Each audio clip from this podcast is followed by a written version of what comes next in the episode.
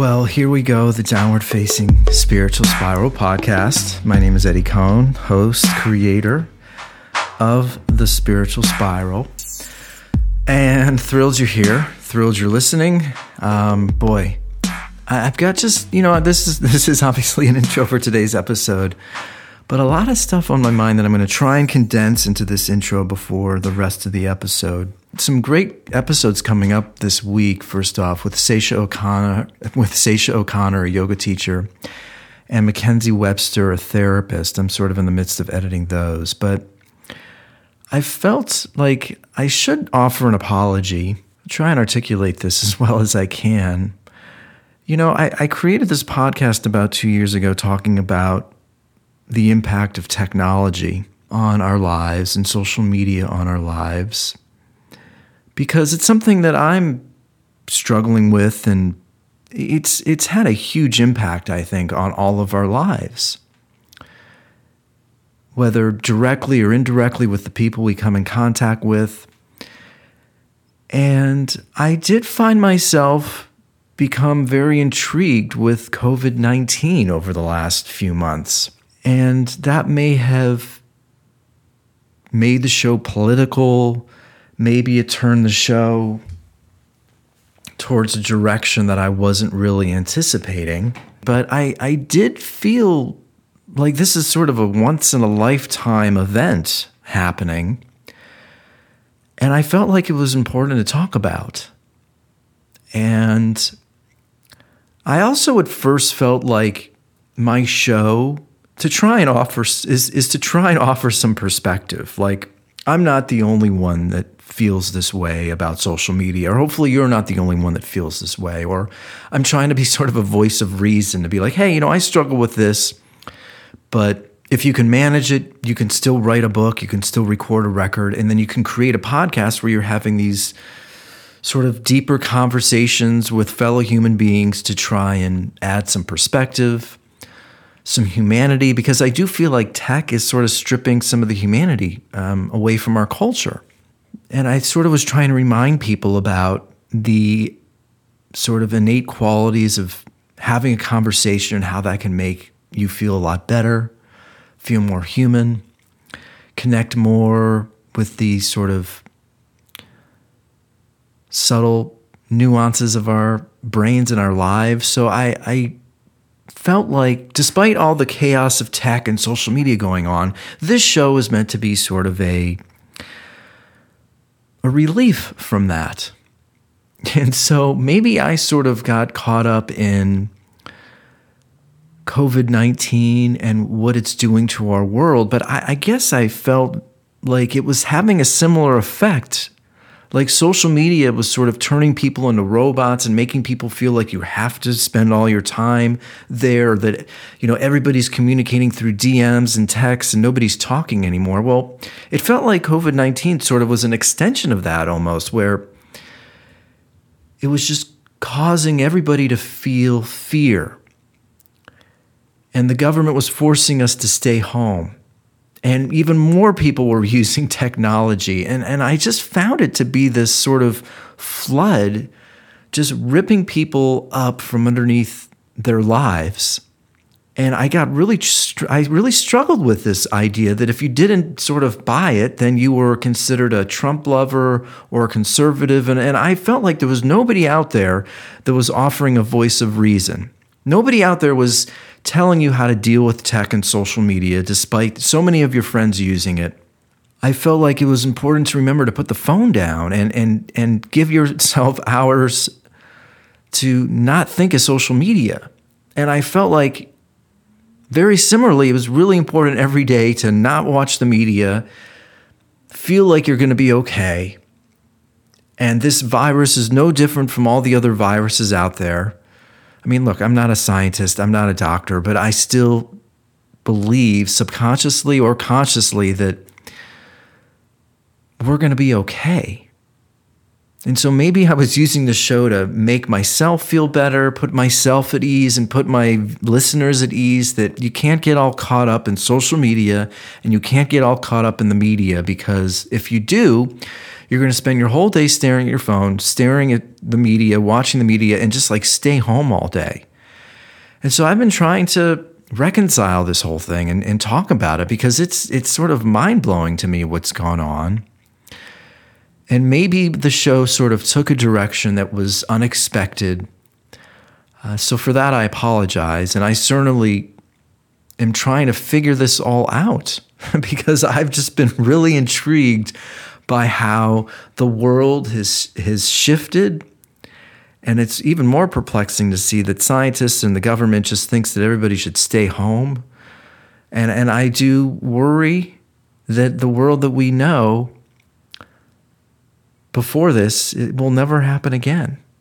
But then I see and read stories where, gosh, and I'm gonna, I'm going to talk about this on today's episode, but maybe the world just continues and all this technology continues, and we're such a small little speck on the face of the of the uh, planet, of of the thousands of years before and after us, that, you know, does any of this really ultimately even matter in the grand scheme of things? I mean, it's it's maybe in a year from now, we're going to look back and it was just a sort of minor hiccup and the pandemic is gone and life moves on. I just found myself really intrigued by what was happening. It just, it felt surreal to me. And it did feel like another sort of example of like the powers to be want you to feel something. And I guess as a yoga teacher, I just, I felt like it was important to sort of offer some perspective, help people to think objectively and not be influenced, which ultimately sort of leads me to the theme of, of my episode today. I started to think about like, maybe we're all right. Not A L R I G H T, but we're all individually correct. You know, Jerry Seinfeld writes this op-ed piece about New York City, and then this other comedian writes about New York City and how it's going to explode. Or ba- not not literally explode, but it's basically like falling apart. I mean, maybe in our own perspectives, we all live our own lives and, and we think that we're right. And then it's so easy to go online and find an article or an opinion that supports your point of view and then ultimately makes you think even more so that you're correct and right. So maybe that's why we're struggling with hearing other people's perspectives now, because we innately now think that everything we're thinking has to be right. I know it's it's complicated, but I'm going to dive in with that today, or I'm going to dive into that with today's episode. This notion of, are we all right? Are we all correct? And I'm also going to talk about Ellen Page a little bit and about a recent podcast that she had with Marc Maron. She was on the show, and I found it really interesting listening to her. Just this idea of being vulnerable in this sort of public eye today, I think that's scary as hell, so I want to talk about that. And remember, if you find the show enjoyable, please head over to iTunes, give it a review, ideally a five-star review. You got to share the show with your friends, please. That would be incredible. I'm also creating content, music, episodes, my cat meowing in the background, specifically for Patre- Patreon subscribers. So head over, no, no, Leo, head over to patreon.com backslash Eddie Cohn. Check it out. I'm creating content and episodes, music, playlists, live videos specifically for my subscribers. So head over there. That would be incredible. Leo will not stop. Oh, Leo, no. It's crazy in here right now. And last thing, head over to my website, i am eddie cohn dot com, where you can join the newsletter. I try to put out a newsletter like once a month or so. So head over to i am eddie cohn dot com as well.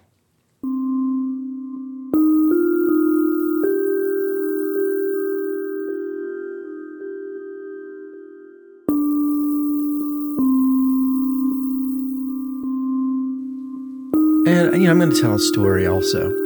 You know, I'm I'm not immune to the fear that the media, the press, the politicians have spread throughout our culture.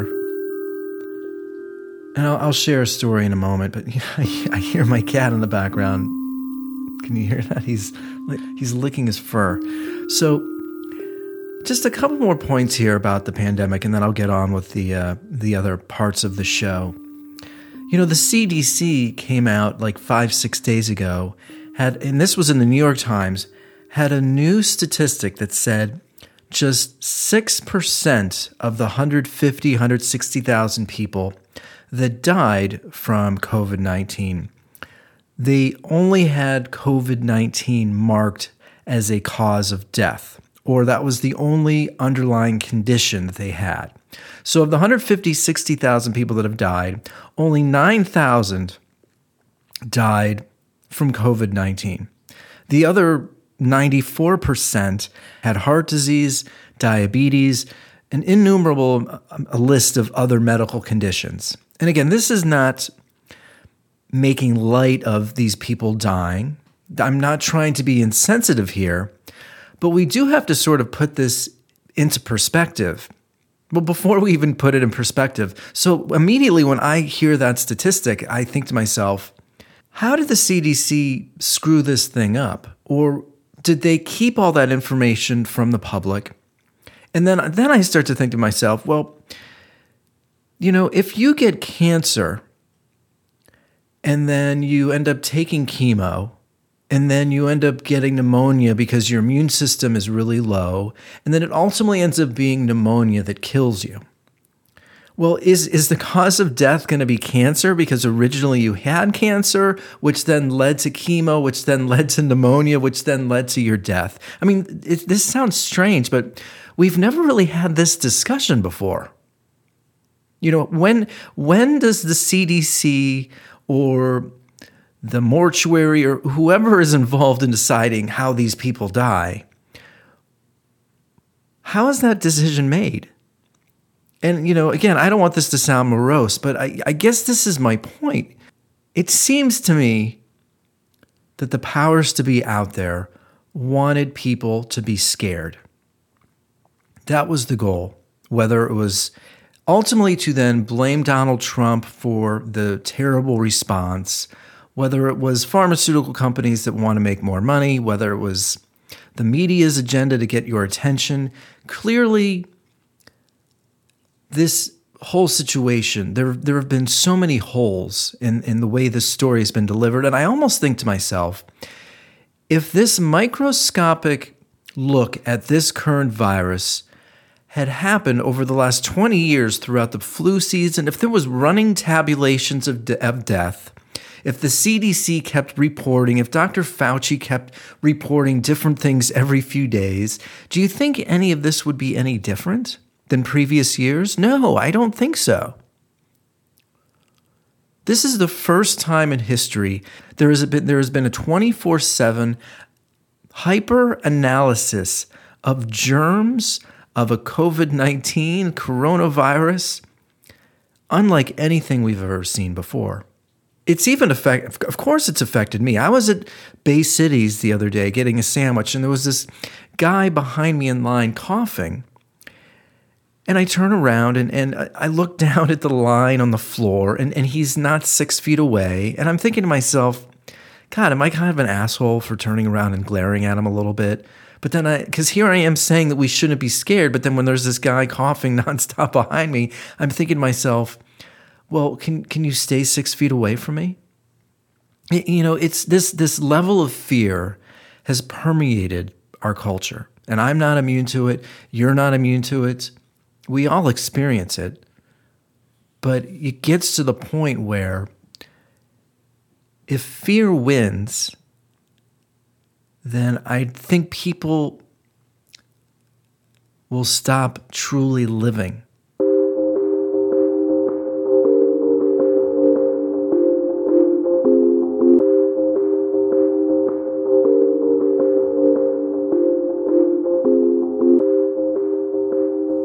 So John Rappaport writes this amazing article on his blog, and I have to read it to you because to me it really depicts what's what's happened to our culture. Hopefully my internet, here we go. I won't read the whole thing, but it's called How Many People Have Psychological COVID?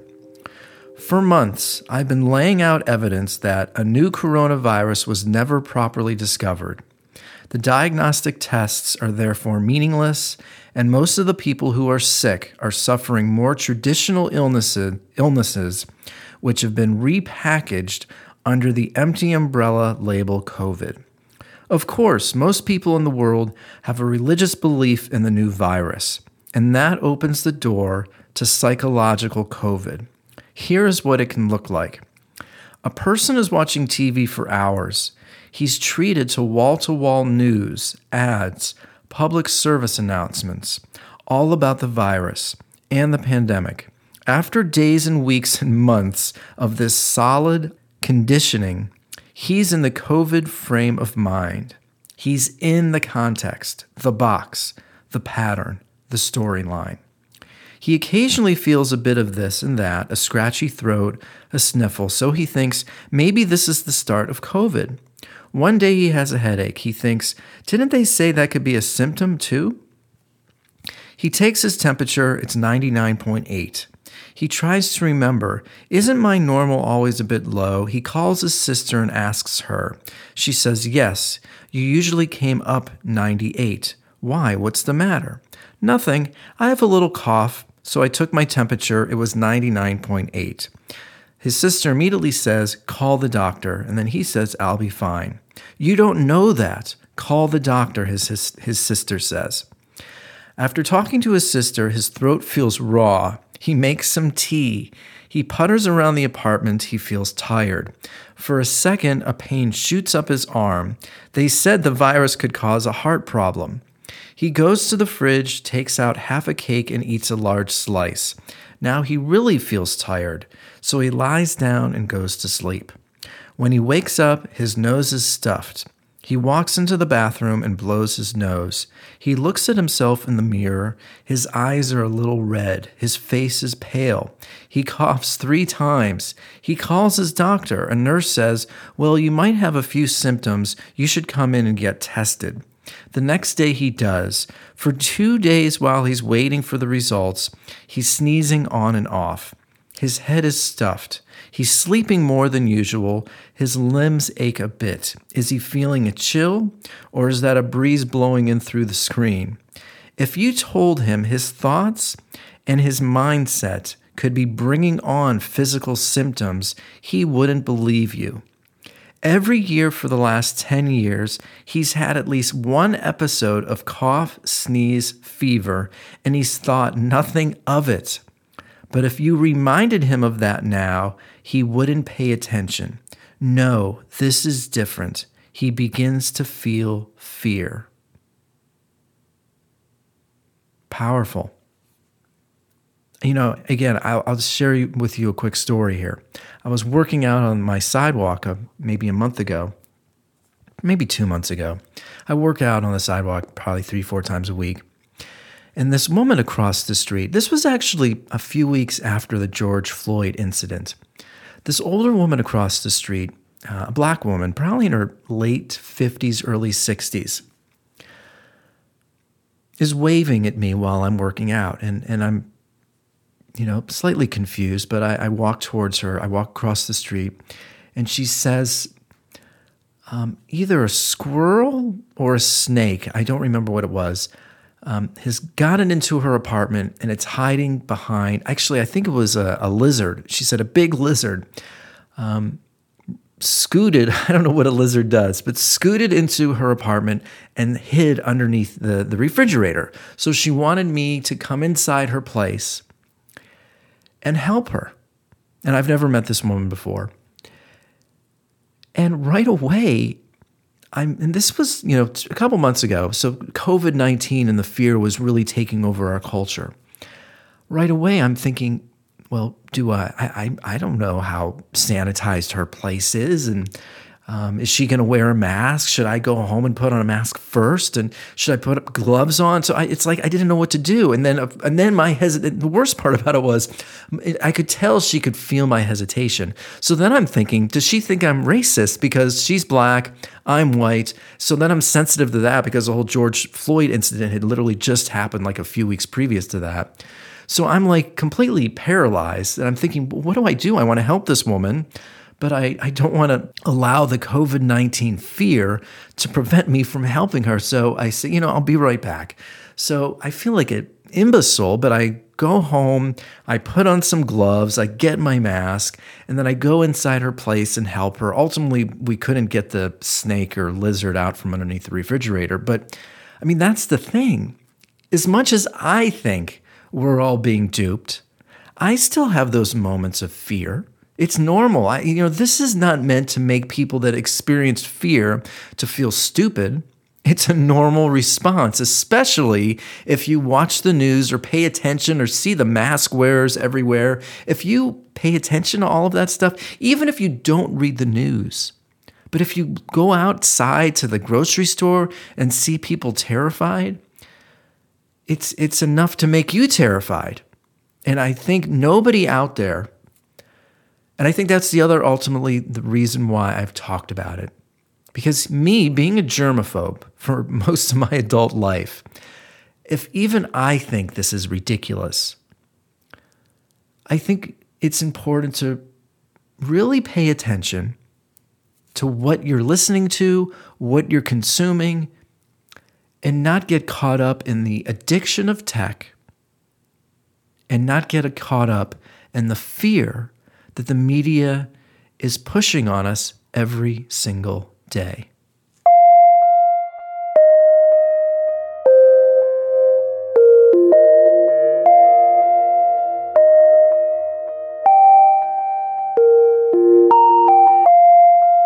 I was listening to Ellen Page on the Marc Maron show a couple days ago.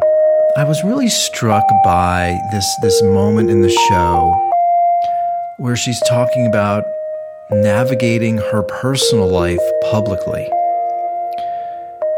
And I was thinking, gosh, in this, you know, all these people out there that post selfies on Instagram, or the, even these yoga teachers that post these these virtuous quotes about how you should live your life, or or just even any anybody that posts a quote, all that bullshit on Instagram, it's it's it's so easy to do. You know, it, it really is easy because it's it's virtue signaling. You're pretending to be something. And I think to myself, people that really, and, and I'm not up, I'm not raising celebrities on a pedestal here. I, I'm thinking anybody out there, whether you're recording a podcast, living your life with your friends, putting yourself out there, being open about what's what's really going on. That to me is an act of bravery. All the selfie bullshit that's going on on Instagram, there's no bravery in that. And so I just, I really was struck by Ellen's bravery. Just, and even Mark mentions in the podcast, boy, it, it takes a lot of strength these days to be sensitive and, and live in this world. So, boy, I just, I really connected with that. You know, I, I, I certainly am sensitive in the way that I live my life, and my writing and my podcasting comes from the heart. So I, I want to talk about that today on today's episode. And I'll play a clip uh, from the podcast.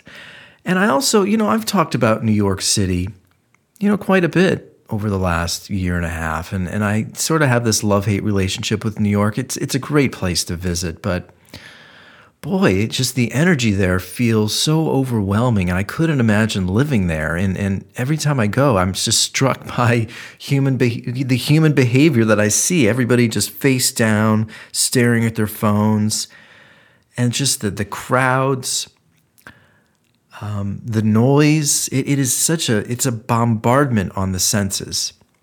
So I want to talk about this piece that was written in The Atlantic, and then Jerry Seinfeld's op-ed piece about New York City, which was inspired by a comedian comedy club owner who basically is saying that New York is dead. And then I started to think to myself, is all these various opinions are coming out about New York City, and I certainly have mine. I, I almost feel like we live in a day and age where everybody thinks they're right. And maybe they are. Maybe everybody in their own experience um, is living their truth. And you could go online and find some examples that will um, support your opinion of New York City or opinion of the world. And I guess here's my one point before I dive into it. Before I dive into it further in the episode, I have a hard time believing that Jerry Seinfeld, this uber wealthy billionaire living in his penthouse in Manhattan, really has a pulse on what's really going on in New York City. And so I just, I can't help but be a bit agitated when these uber wealthy white guys, privileged white guys, write an article in the New York Times proclaiming that New York City is is not dead and that it's going to be just as vibrant as ever. And again, he, you know, he's just, to me, potentially out of touch with reality. So I, I think that's something I want to talk about on today's episode. And, and again, I'm I'm certainly not living your life. I'm not inside your body, but just I try to. I think this is really important to try and be connected with different perspectives and then ultimately come up with your own point of view. But the world that I see in New York City and then reading these articles about it, I have a hard time believing, again, based on the high rent, the close quarters, the living conditions, the fear that the media has promulgated, the homelessness, the high cost of living, the amount of restaurants everywhere that are closing. I have a hard time believing that New York City will be what it was. We're going to dive in and talk about that on today's episode. So um, remember, if you enjoy the show, please head over to iTunes, write a review, give it a five star. I just released an episode talking to my friend Darren Campbell just yesterday. I just released it. Um, that's available to anybody publicly. I also had a great conversation with Sasha O'Connor and Mackenzie Webster. Sasha's a yoga teacher. Mackenzie's a, uh, a psychologist. Those will both go. Those will both go live next week. Um, but again, as as I mentioned earlier, I just created a Patreon for my subscribers. So this episode will only be available for subscribers. Head over to patreon.com backslash Eddie Cohn. Subscribe so you can listen to the full episode in its entirety. So as always, thank you so much for listening and supporting the show. I'll be right back after this little quick musical interlude with the rest of today's episode. Um, again, thanks to my subscribers for being here. I just, I was really intrigued and I was really, I really connected to Ellen Page. Just, um, I don't know. I think there's not enough credit given to living in this world now as a creator, as an introvert, being vulnerable out there in the world. It's it's just, it's not easy to navigate. And I, and I do feel like social media has sort of like created this world where, whether you like it or not, your life is, is sort of public. And I, of course, you know, I value my privacy here um, immensely. So I just think it's it's a scary place to be, living this world where at any moment somebody could vomit at you or take the words you say the wrong way. So I want to play this clip of Ellen Page talking with Marc Maron on the Marc Maron podcast. But, you know, it took time. It took time and t- significant time to get more and more comfortable with with that. Right. Like, you know, before coming out publicly, it was very like, okay, here's just like, you know, n- now I'm ready to really do this. But, up, you know, leading up until that point, it was very just, yes, I assumed it was like, you know, it, it wasn't something that I was like hiding necessarily in my like personal life anymore. Um, right. Just hadn't sort of done that, you know, taken that like public, public step. Um, but it took, you know, it took, it, it took time to even just get comfortable with like mentioning that my girlfriend was coming to visit. when right. I'd be shooting a film or something. Like, it took me a long time to even get there. And then someone might say something to you who thinks they're being, I, I don't know what they're thinking, like another actor. Right. That could be like one little comment that they never remember, or, you know, all, you know, so many of the things that have been said to me that like can then really, you know, make you go, ooh, you know, and like kind of get scared again, you know? Right.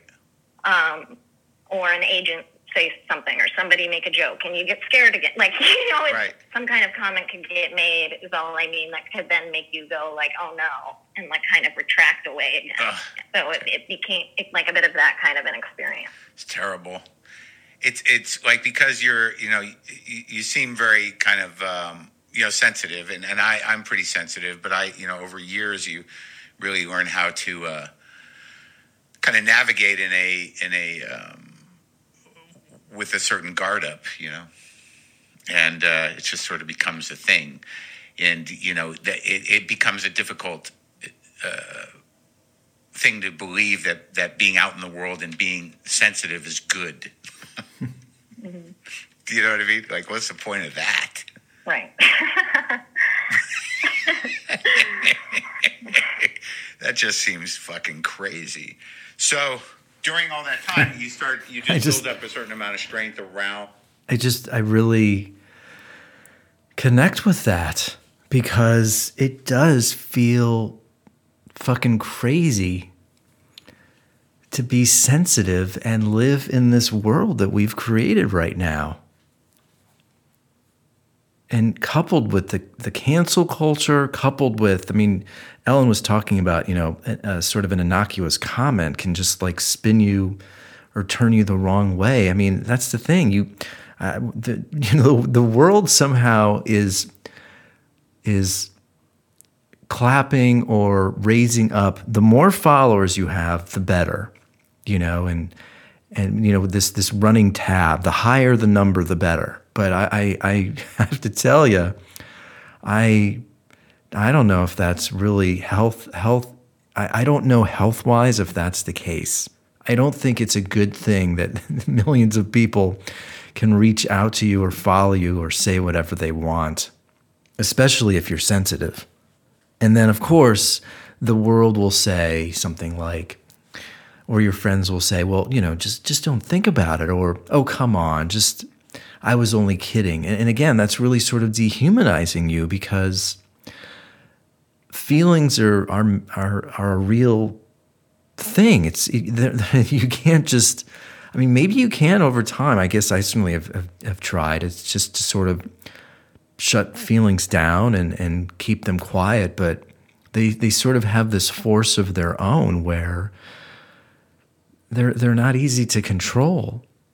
And it, it does feel like to navigate this world now, you have to not feel, um, numb out, and just sort of go along with what everybody else is doing. Because if, if you take the chance to sort of express feelings that are different from your friends, different from what the world wants you to feel, then you're going to be susceptible to attack.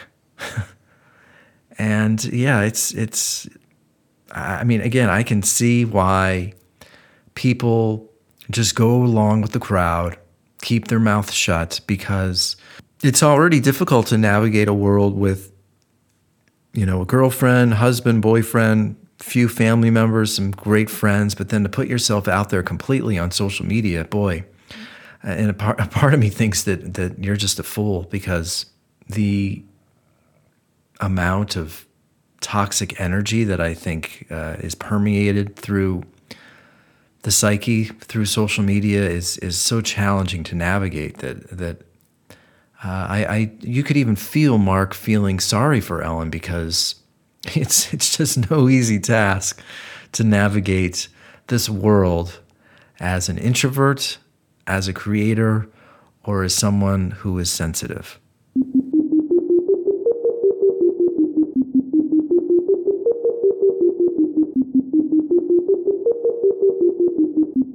You know, I've talked a lot about New York City, and sort of my my my attitude towards New York is I, I like it for a couple days, similar similarly to Vegas. it's a hard word to say, similarly, similarly to Vegas. Uh, I enjoyed for a couple days, and then it sort of like, get me out of there. And I don't know if New York City is ever going to be the same. And so then these articles start coming out.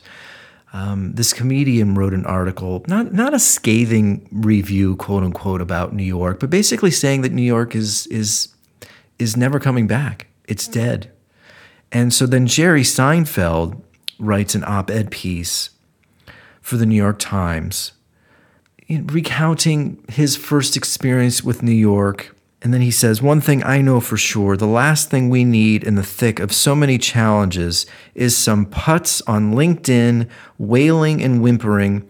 Everyone's gone. I want two thousand nineteen back. So already, you know, he's aggressively calling this um, comedy club owner a putz. Oh, shut up, he says. Imagine being in a real war with this guy by your side. Listening to him go, I used to play chess all day. I could meet people. I could start any type of business. Wipe your tears, wipe your butt, and pull it together. He says he knows people who have left New York for Maine, Vermont, Tennessee, Indiana. I have been to all of these places many, many times over many decades. And with all due respect and affection, are you kidding me? He says everyone's gone for good. How the hell do you know that? You moved to Miami. Yes, I also have a, p- a place out on Long Island, but I will never abandon New York City, ever. Again, you know, Jerry Seinfeld has a place on Long Island. He's a billionaire. It is so easy for him to call this guy a putz and say the people are whimpering or whining. This guy is a billionaire. I've never, I've always liked Jerry Seinfeld, the comedian. But to me, Jerry Seinfeld, the human being, has always felt like an egomaniac. Every time I've heard him on a show or read his art, an article about him or seen him on television, I've seen an immense narcissist who loves himself, who has no conception with the uh, the real human being. And even his show, Comedians in Cars, he's driving around in uber expensive cars, talking to fellow millionaire or billionaires, talking about life for like fifteen, twenty minutes. And the entire time, his personality of narcissism just like oozes off the T V screen. Jerry Seinfeld has no conception of what's really going on in New York from his high-rise, expensive penthouse in Manhattan. Leo's back. So here's, okay, so let me bring up a couple more points here. Leo, no. And I, I promise this is going to get to my final point. I read something online, and it feels like we are trying to obtain affirmation instead of information. So, you know, we have Jerry Seinfeld saying that New York is going to be back. And then I just read an, uh, an article in the New York Times where more people are fleeing the city and moving to the suburbs than ever before. And then there's another article that I read in the Summit News where two in five New Yorkers want to leave the city. So you have all these perspectives. You have Jerry Seinfeld, you have the stand-up comedian, and, and then I read this article, a new survey has found that two in five New Yorkers want to leave the city, citing concerns over the faltering COVID economy and violent crime. The survey carried out by the Manhattan Institute found that twenty-two percent think the anemic economy is the biggest issue affecting the city, while twenty-one percent are concerned about crime and public safety. Figures show that shootings have doubled and murders are up fifty percent on the same period last year. This all unfolded after Mayor Bill de Blasio celebrated emptying out New York prisons to protect inmates from the coronavirus. I mean, that is factually happening right now. It was happening in San Francisco, and now it's happening in New York. Imagine, just just fathom, fathom that.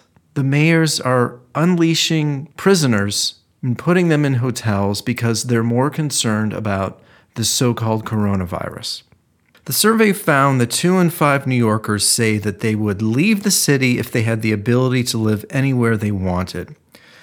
There was also a forty-four percent increase in home sales in the suburbs compared to the same time period last year as people flee for bigger homes in safer areas. With the economy on its knees, trash-strewn streets, violent crime soaring, and people now working remotely from home, there's literally no reason to live in a big city anymore, and people are fleeing in droves. And then, of course, you have Jerry Seinfeld, who's saying that New York is is never going to die.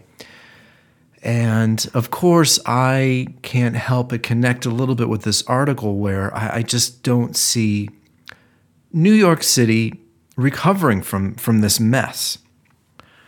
And so I start to think to myself, are we, like, are, are we becoming so ingrained in our own thinking, our own opinions? And I guess I see the irony here because maybe, you know, I guess my, I'm trying to offer other opinions. I'm trying to help people hear other perspectives they, that might not be comfortable. You know, the world just assumes that social media and technology is good. But then when I speak to teachers who are using Zoom and Microsoft Teams right now with their students, and none of them are learning, even their A P students are not learning. They, be, they may be hearing the information, but they're actually not learning the information. When one teacher after another is saying how incredibly problematic using technology to teach is for their school systems, I think it's important to hear that, that point of view. When the world thinks that social media and technology is innocuous and it's just helpful, but I, on the other hand, think that it's creating more disconnection, I think it's important to have that opinion. I think it's important to hear that perspective. So you hear the opinions of Jerry Seinfeld. You hear the opinions where other writers are saying New York City is going down the toilet. So which one is the truth? Or are we so hell-bent on being right, being affirmed, hearing our own point of view, not being able to listen to other points of view? Is it impossible to enact any sort of perspective or change? I think that's one of the major hurdles that we're facing as a society right now. And I actually, I see it every time I go bike riding on Saturday.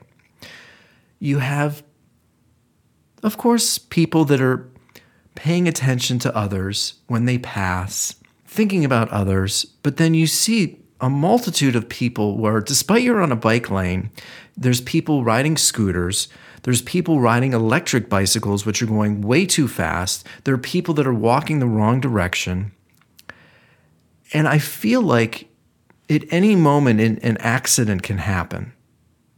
And the reason why so many accidents are happening is because people aren't thinking about others.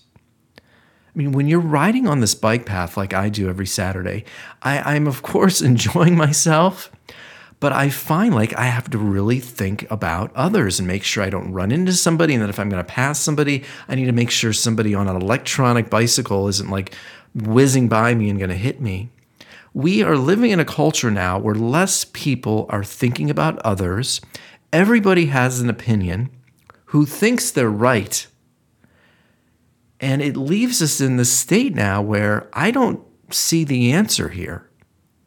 I, I think, and I, I feel a little frustrated myself because I have a lot of comments and commentary on our society, and I certainly see the issues, but it's hard for me to find a solution. And I, I think short cited here, I think we need to get into the practice of thinking about others.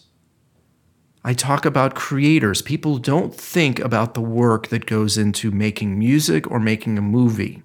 When you're going for a bike ride, you need to think of others. If you're walking on a bike path the wrong direction, clearly this person is not thinking about others. And Jerry Seinfeld isn't thinking about the lower to middle class human being. I mean, what perspective does Jerry Seinfeld actually have on what's really going on in New York City? Everything that this episode has been about, I'm thinking right now is bringing some perspective towards an issue or towards a person or towards a belief that people almost don't want you to talk about.